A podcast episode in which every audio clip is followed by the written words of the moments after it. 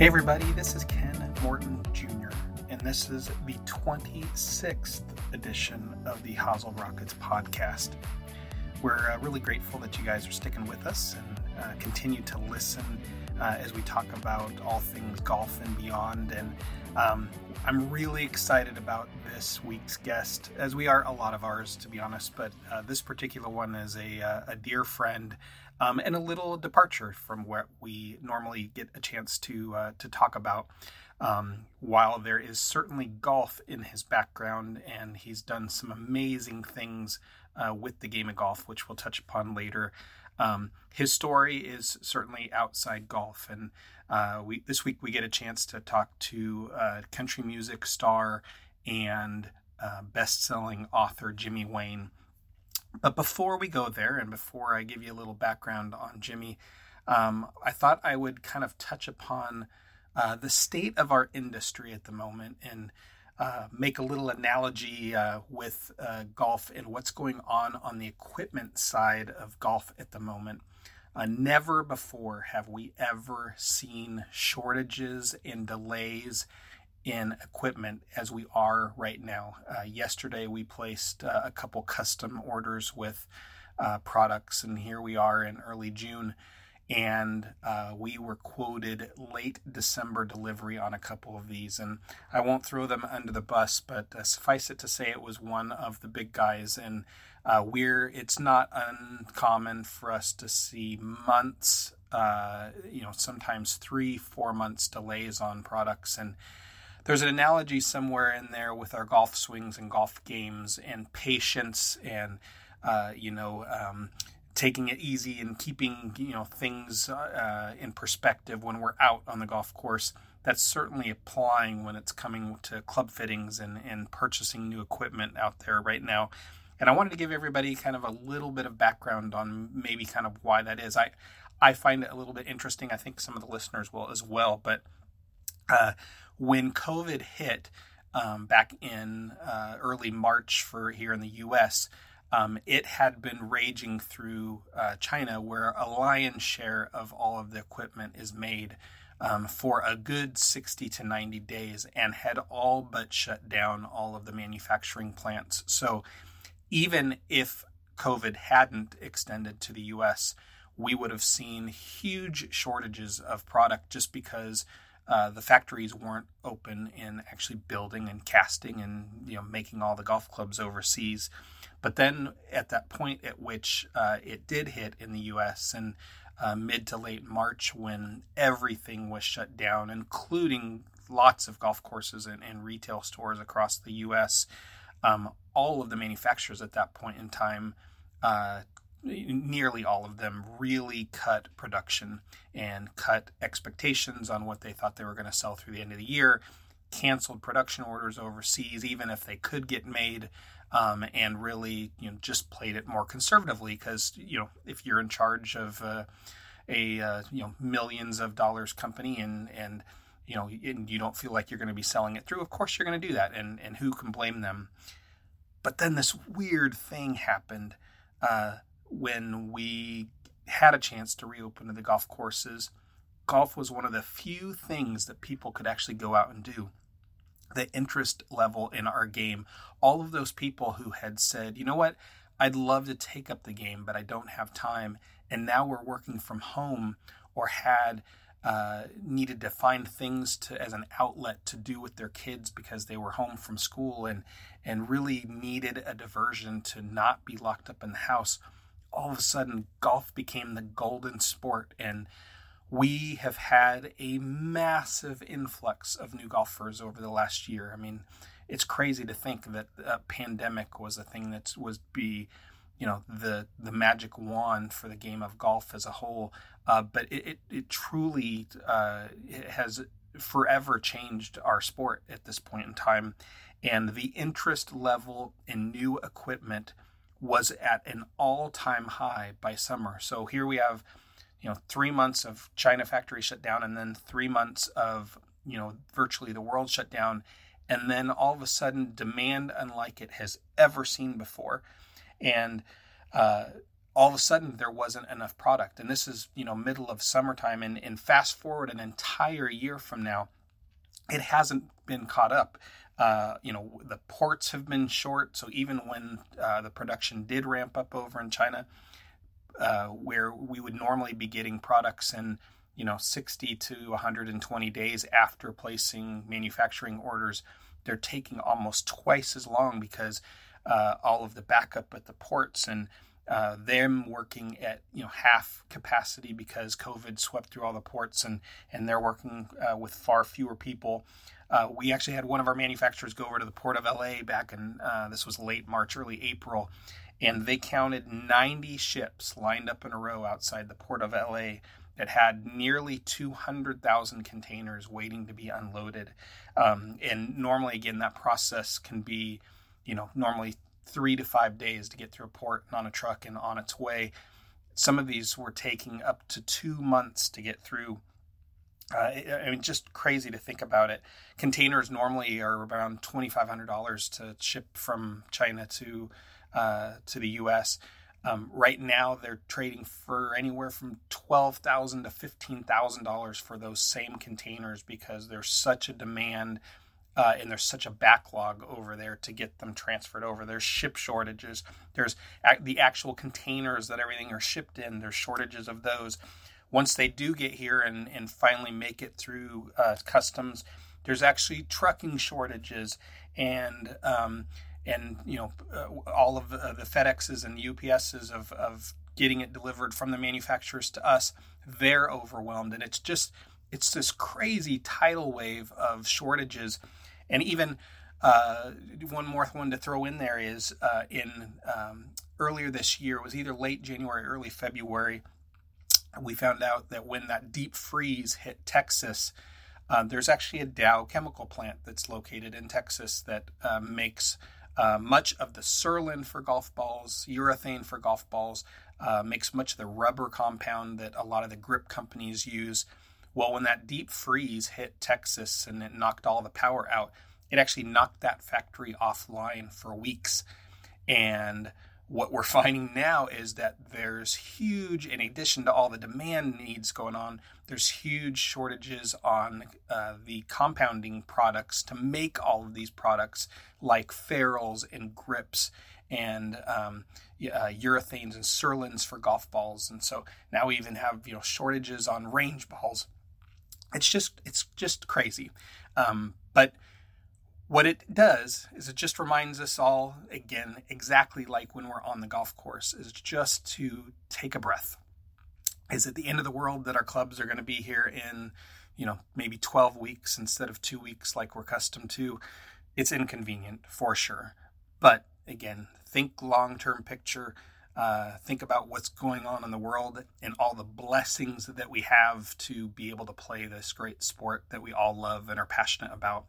Um, it probably puts it in a little bit perspective, and uh, things are getting better. They're they're uh, slowly uh, we're we're catching up, and uh, a lot of manufacturers and shortages and shafts and grips and all that kind of stuff slowly are getting better. So hopefully by 2022, uh, all of your stuff will be coming in a fairly timely manner. And with that, I'm going to switch over to a, a, really amazing life story in one Jimmy Wayne uh, and give you a little bit of background on him. He's a former foster kid turned award winning country recording artist whose songs and stories really highlight his mission to raise awareness for children in foster care. And that's his entire mission in life. Uh, if you're a country music fan, you totally recognize some of his hits, he, like Stay Gone. Paper Angels, I Love You This Much, Do You Believe Me Now? Uh, that last song earned the BMI's prestigious Millionaire Award for receiving more than a million radio spins, um, and was, was one of the most, if not the most played uh, songs uh, back then. Uh, in 2009, he toured with Brad Paisley. He's recorded "Sara Smile" with Rock and Roll Hall of Famer duo Daryl Hall and John Oates, which are his good friends. And then in 2010, he paused everything and he wanted to use his platform to raise awareness again for foster care. So he took off from Nashville and actually walked halfway across America from Nashville to Phoenix to raise awareness for kids aging out of the foster care system. So, again, if you're not aware, when kids are 18 and are in foster care, if they haven't been adopted, at 18 they age out. There's no financial benefit for the uh, how, the homes or the places that are taking care of them, and they're literally just kind of booted out on the street. And so, Jimmy has made it his mission in life to go around to each of the 50 states and have that extended to 21, and he has been hugely successful. Uh, I know here in California, he has actually been in front of our legislature and actually got that change made. Um, so that walk all the way across from Nashville to Phoenix. Uh, later that year, he would actually write his first book called Paper Angels, uh, which is about the uh, paper angels that the Salvation Army does uh, that are gifts uh, for kids. It's uh, it's really amazing. It actually made was made into a film in 2013. And then in 2014, he released the best selling biography called Walk to Beautiful The Power of Love and a Homeless Kid Who Found the Way. And I can tell you that this particular book is my favorite book I have ever read. Uh, it moved me to tears. It was inspiring. It was heartbreaking. Um, and that again, I have had the privilege of knowing Jimmy for uh, a good decade or more. I learned all kinds of things about him and his background that I didn't know before. But what continually amazes me is his ability to rise above the tragedy and the negativity that he was born into and grew up in and find the beauty in love and find the beauty in life.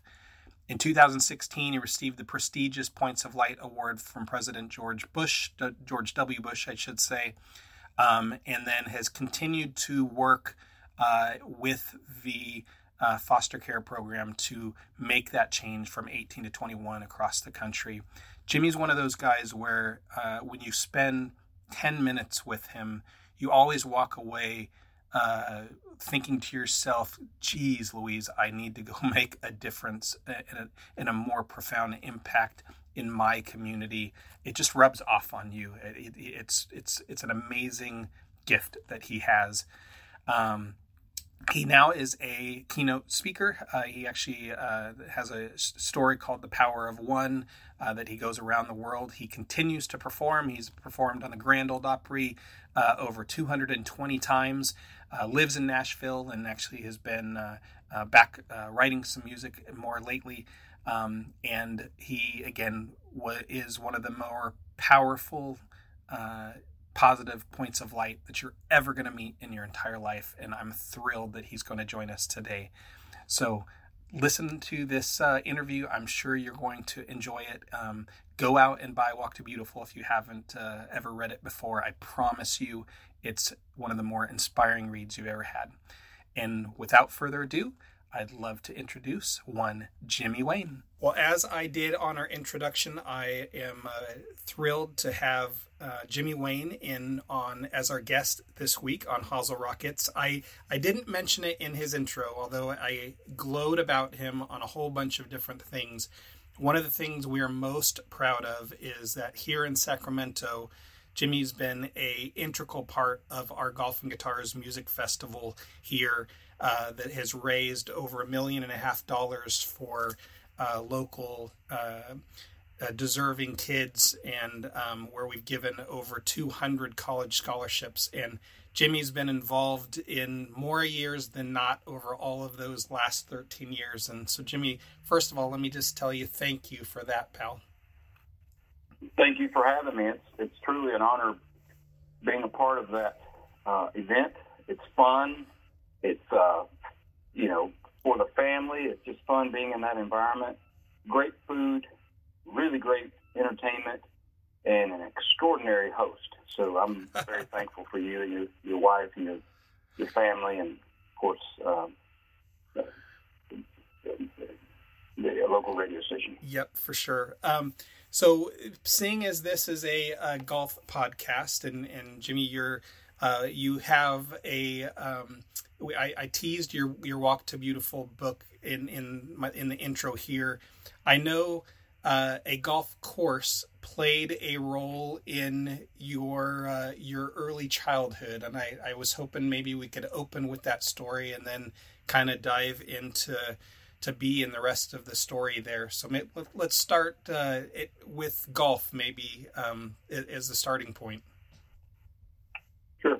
Um, when I was seven years old, my mom uh, took me and my sister um, and we moved from Johnsonville, South Carolina, to Crowder's Mountain, North Carolina. Uh, and we moved in with my granddad, my mom's dad. Across the dirt road and across the church yard and across the main back road is a golf course. So you could literally sit in the living room of his house and you could look a hundred yards away, not even that far, 20 yards maybe, and you're on a golf course, so really close. And my granddad was a bootlegger. He sold white liquor. He wasn't the kind of granddad that would spend time with his grandkids. He never spoke two words to me, and that was usually um, you punk or get out or he just really crotchety old guy.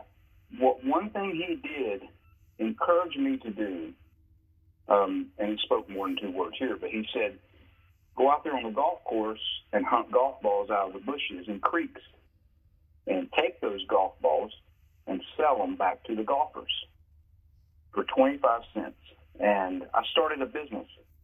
Um, obviously, this happened when I was around 10 years old because we lived with him on and off throughout my childhood.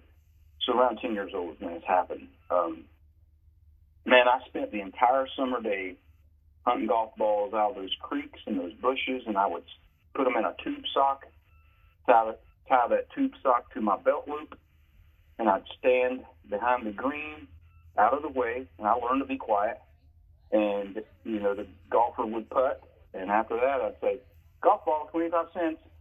And sometimes they would you know, they would kind of just nod their head and say thank you. Sometimes they wouldn't say anything. Sometimes they'd say, or they'd ask, what do you got, kid? I said, golf balls, you know. And they'd say, I give you $10 for the whole sleeve.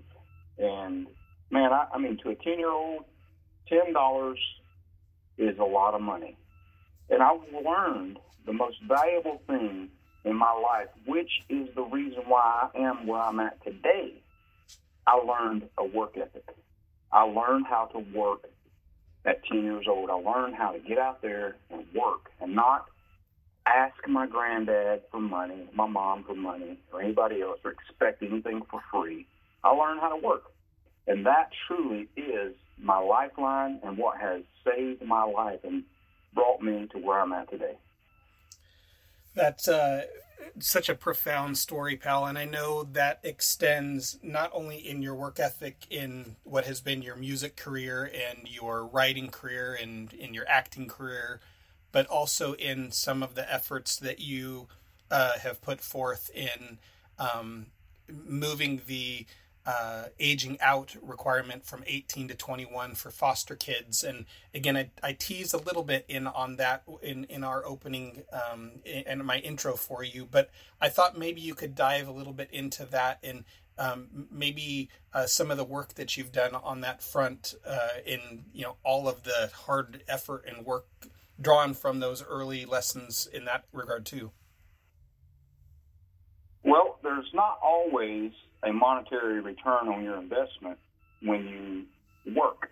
And uh, picking golf balls out of the bushes and selling them back to the golfers, uh, there was definitely a return, a monetary return. And of course, that would allow me to take my sister and to the public swimming pool, and we'd have enough money to get in and enough money to buy chips and a soda.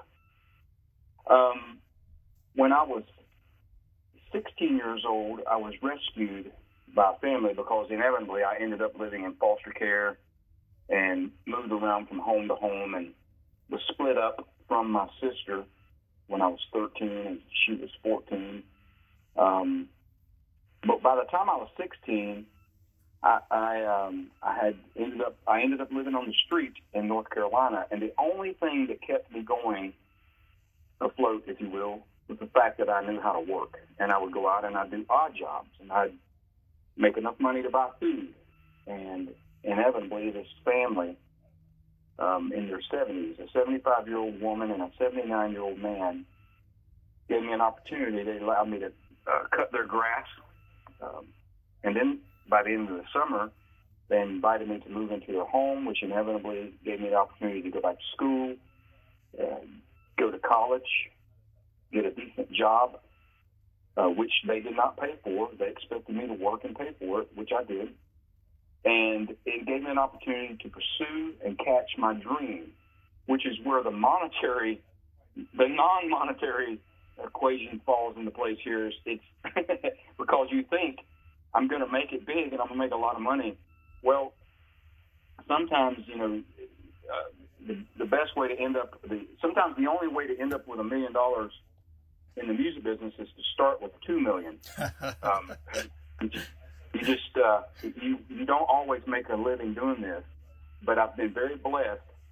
But there's also another important element to this, and it's definitely non-monetary. It's taking all of that experience, all of that experience growing up in the foster care system, hunting golf balls, selling them, you know, walking into convenience stores and just asking for, is there anything around here I can do because I'm hungry? I'll, I'll cut grass or do whatever to make enough money to buy food. All of that experience, and then of course all of the success that God has given, blessed me with, is to be able to take all of that and use it to now go and help children growing up the way I grew up. And to me, that's the biggest, most amazing payoff of um, of my life and career has been able to go, you know, to stand on the Senate floor in California, in Sacramento, California, stand there in front of lawmakers, people who literally pass uh, or, or write laws,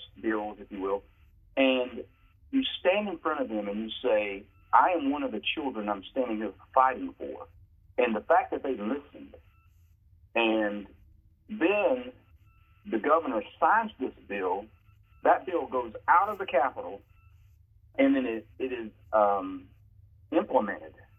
And all the kids in the state of California and across America are affected positively by this one bill that extended foster care to age 21 uh, and gave these children, uh, these young adults, three additional years to transition into adulthood, to become productive citizens.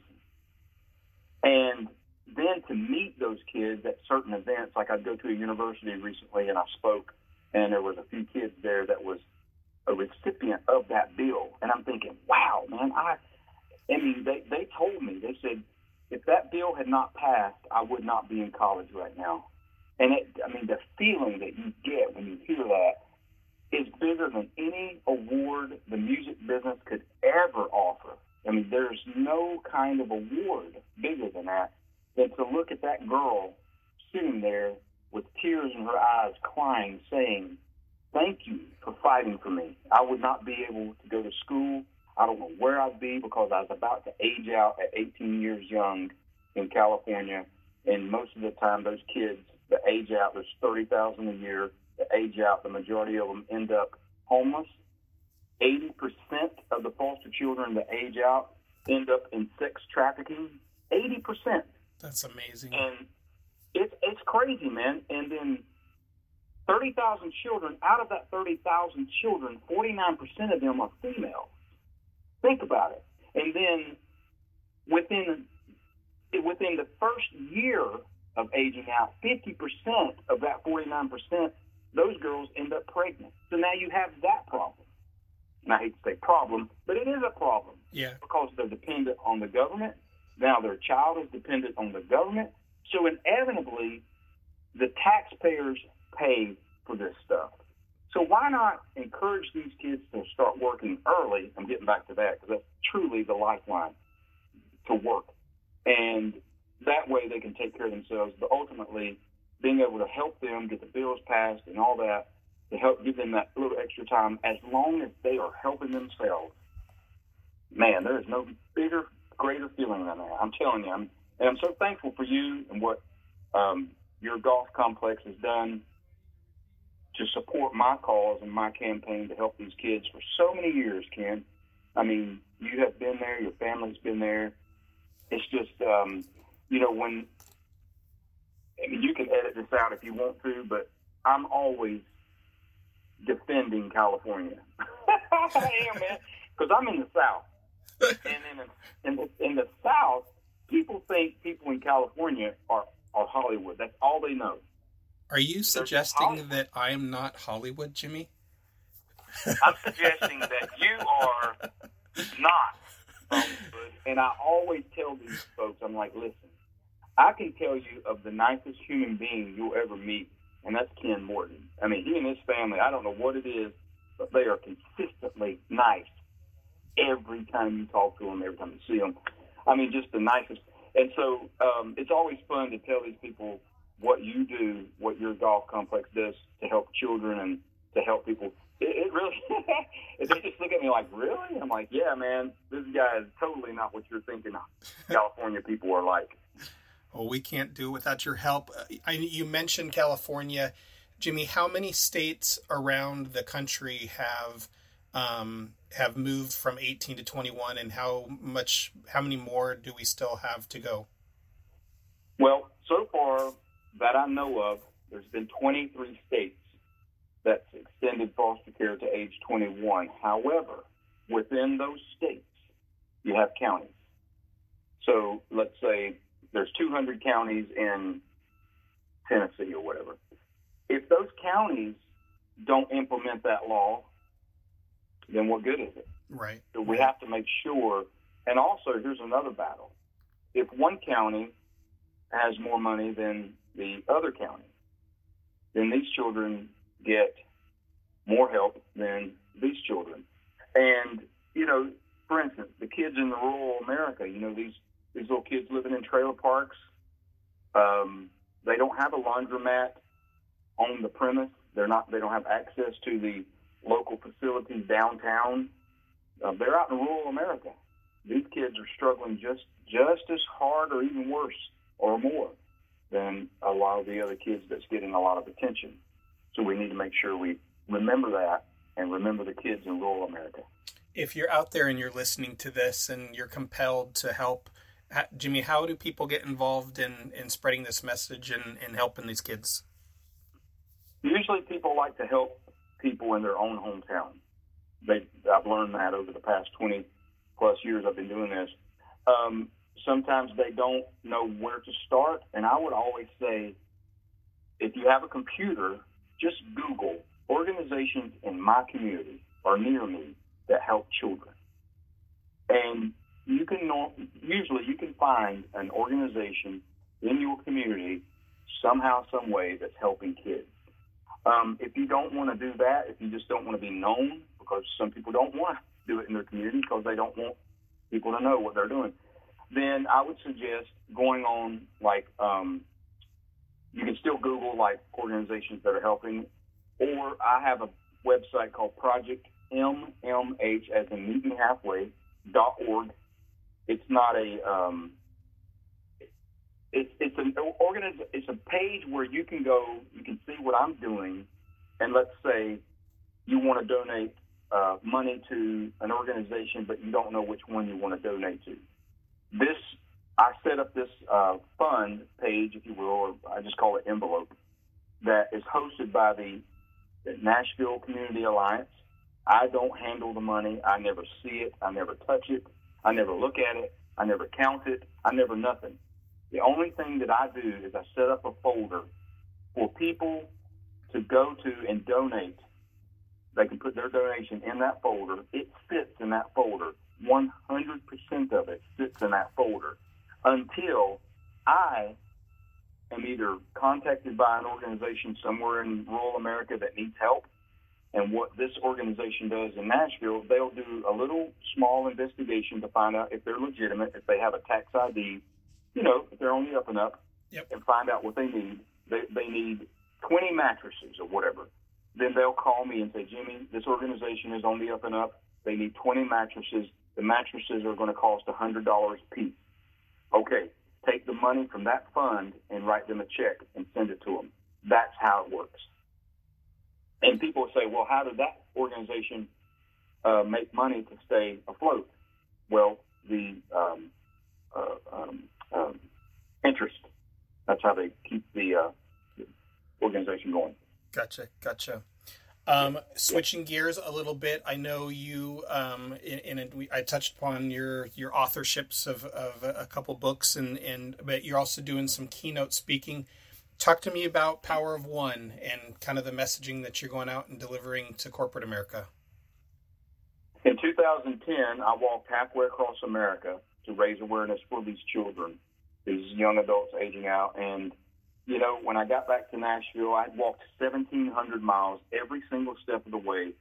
And when I got back to Nashville, I had a just a, my mind was completely different. I mean, my outlook truly was different. I no longer wanted to be, had a desire to be a star, like on the stage, getting my, you know, trying to be showy or anything. I, I just, I just was not interested in that anymore uh, because I really felt like that, you know, God had another plan for me, you know, rather than being a star, just to be a light for somebody else that needs help finding their way. You had a higher calling. So I, I thought, exactly. So I was like, you know, I, I just people were asking me, man, when are you gonna get back in the studio? When are you blah blah blah? And I'm just like, you know, um, I'm just not led to do that anymore. So I started doing some keynote speeches, sharing my story, my testimony, and I realized, Ken, it is absolutely what I'm supposed to be doing. Man, it is amazing.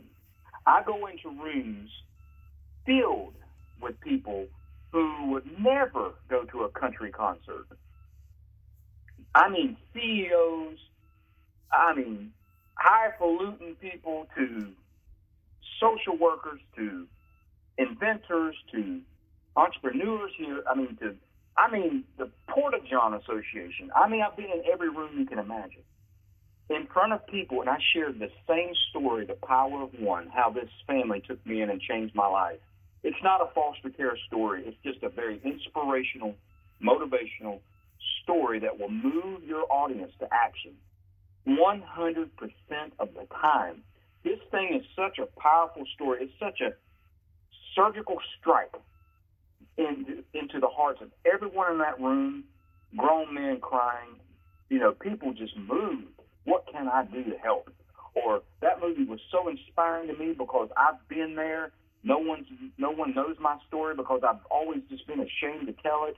But now I'm so thankful for it. You're, I mean, it's just amazing to see how God has turned my life into this, put me on stages in front of people who would, I mean, I would never you know, thought I'd be there. I mean, it's, it's truly amazing what's happening in my life right now, just because I decided to follow what God wanted me to do, and um, I'm doing it, man. It's it's amazing. It's amazing feeling. I get to take Jackie with me.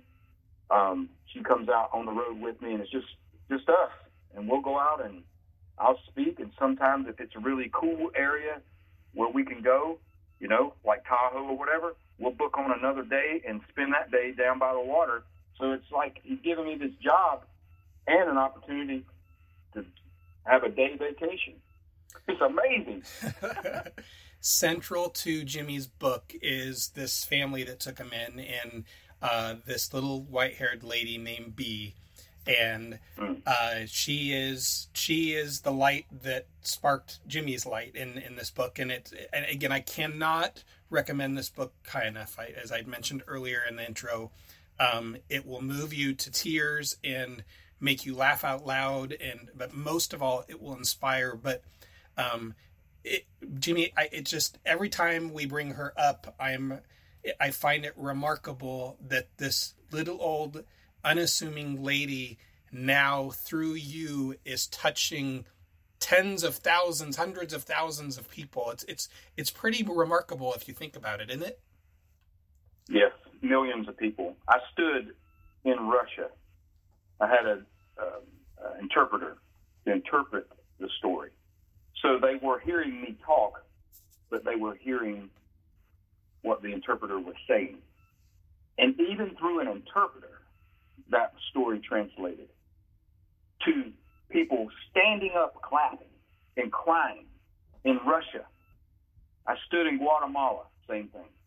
I stood in, I mean, just everywhere because it's the power of one. What one person can do that positively affects someone else's life forever. And that's exactly what this woman did. 75 years old, took in a 13, a 16 year old long haired tattooed kid living on the street, um, and gave me an opportunity. Boy, I tell you what, I wouldn't be here. I mean, the I could just go on and on about her. Yeah. And she's just humble. She was humble. She she never told me anything that she did for other people. And I found out after she was promoted to glory that all these people are sitting in the church. Small town America, you know everybody. But there was all these people in the congregation that I didn't know. And I asked her daughter after the funeral, I was like, who is that? She said, oh, that's such and such. Uh, Mom took her in in the early 90s and helped her, and that's her and her husband and her family now. Oh, that's such and such. That's what's his name? Uh, Mom and Dad took him in in the in the in the 70s or the 80s, and, and that's him and his wife and his family and their kids. Oh, that's such and such over there, Mom. I found out I was just one of many kids they'd helped. Unbelievable, man. I'm telling you the truth. It's unbelievable what they did for so many people. And the stories to this very day still pour in about the generosity that this family showed people in the community. They tell me stories. I just, they had the first television in the community within a 50 mile radius. They would put that television up in the window of their gas station and they'd turn it around facing outside. So people in the community would come from all over and sit on the lawn and watch TV like a theater. Wow. They did that. They did that for people. They were so selfless. They served all the pastors each Sunday. Pastors from all around would come to their house and they would serve the pastors first. Kids played in the yard. Everybody else waited. They served the pastors first. The pastors ate. They got them left. Then the rest of the family and the kids came in and ate. That's the way they lived life. Power of one. Power of one, huh? Yep. Yep. They were just amazing, amazing human beings. That lady just truly, and the and the reason why I keep referring to that lady rather than that couple, it's obviously the couple, Russell, her husband. Um, but he passed away three months after I moved in with them. He had was diagnosed with uh, terminal cancer, and it just took him real quick. So I stayed with her six years, just me and Bea. Unbelievable. Well, anyone that's in a relationship, and I can, you know, speak to my wife and with you, with Jackie, we're just doing what we're told from our, our better half, anyways, right? So. I'm learning. I'm learning, Ken. Boy. I tell you what, brother. Listen to this. Being a street kid, it is so hard for me to take orders. You know, you know what I mean. I can't. I don't do well with that. I, I could. I could have never be. I could have never handled being a criminal and being in jail because it's what you're going to take orders. Sure. And it's one of the reasons why I just, you know, I've, I've just been very independent my whole life, took care of myself, and I'm learning that you have to compromise and you have to, you know, think about somebody else's feelings. Used to it didn't be, it wasn't that way. It was like you're on your own, man, but not now. That's the that's the second lesson in life that you're going to be learning, and that's the power of two, buddy. you said that right, brother. I love it. The power of two. That sounds great. I love it, man. I'm going to write a book called that. Ready for that. well, Jimmy, Uh, thank wow, you. Man, I'm telling you, it's, it's amazing, man. Uh, well, Sorry to interrupt you there, Ken. Oh, no problem. I, I just wanted to uh, tell you thank you so very much for your time. Uh, for those folks that are local uh, here in Northern California listening to us, um, Jimmy again is going to uh, grace us with his attendance at Golfing Guitars. This year's event is going to be October 19th, which is Tuesday. Uh, we're thrilled that he's going to be coming back out. Uh, I'm sure Jackie will be out with them, and and uh, you can uh, you can. Um, what's great about this event is that uh, Jimmy is so approachable and can share his story directly with you. I'd, I'd encourage you to go out and purchase uh, his book and read it prior to his visit. I promise you, it will change your life. So, Jimmy, thank you so much for your time, pal, and um, we will look forward to seeing you in October. Absolutely. Thank you, Ken, so much.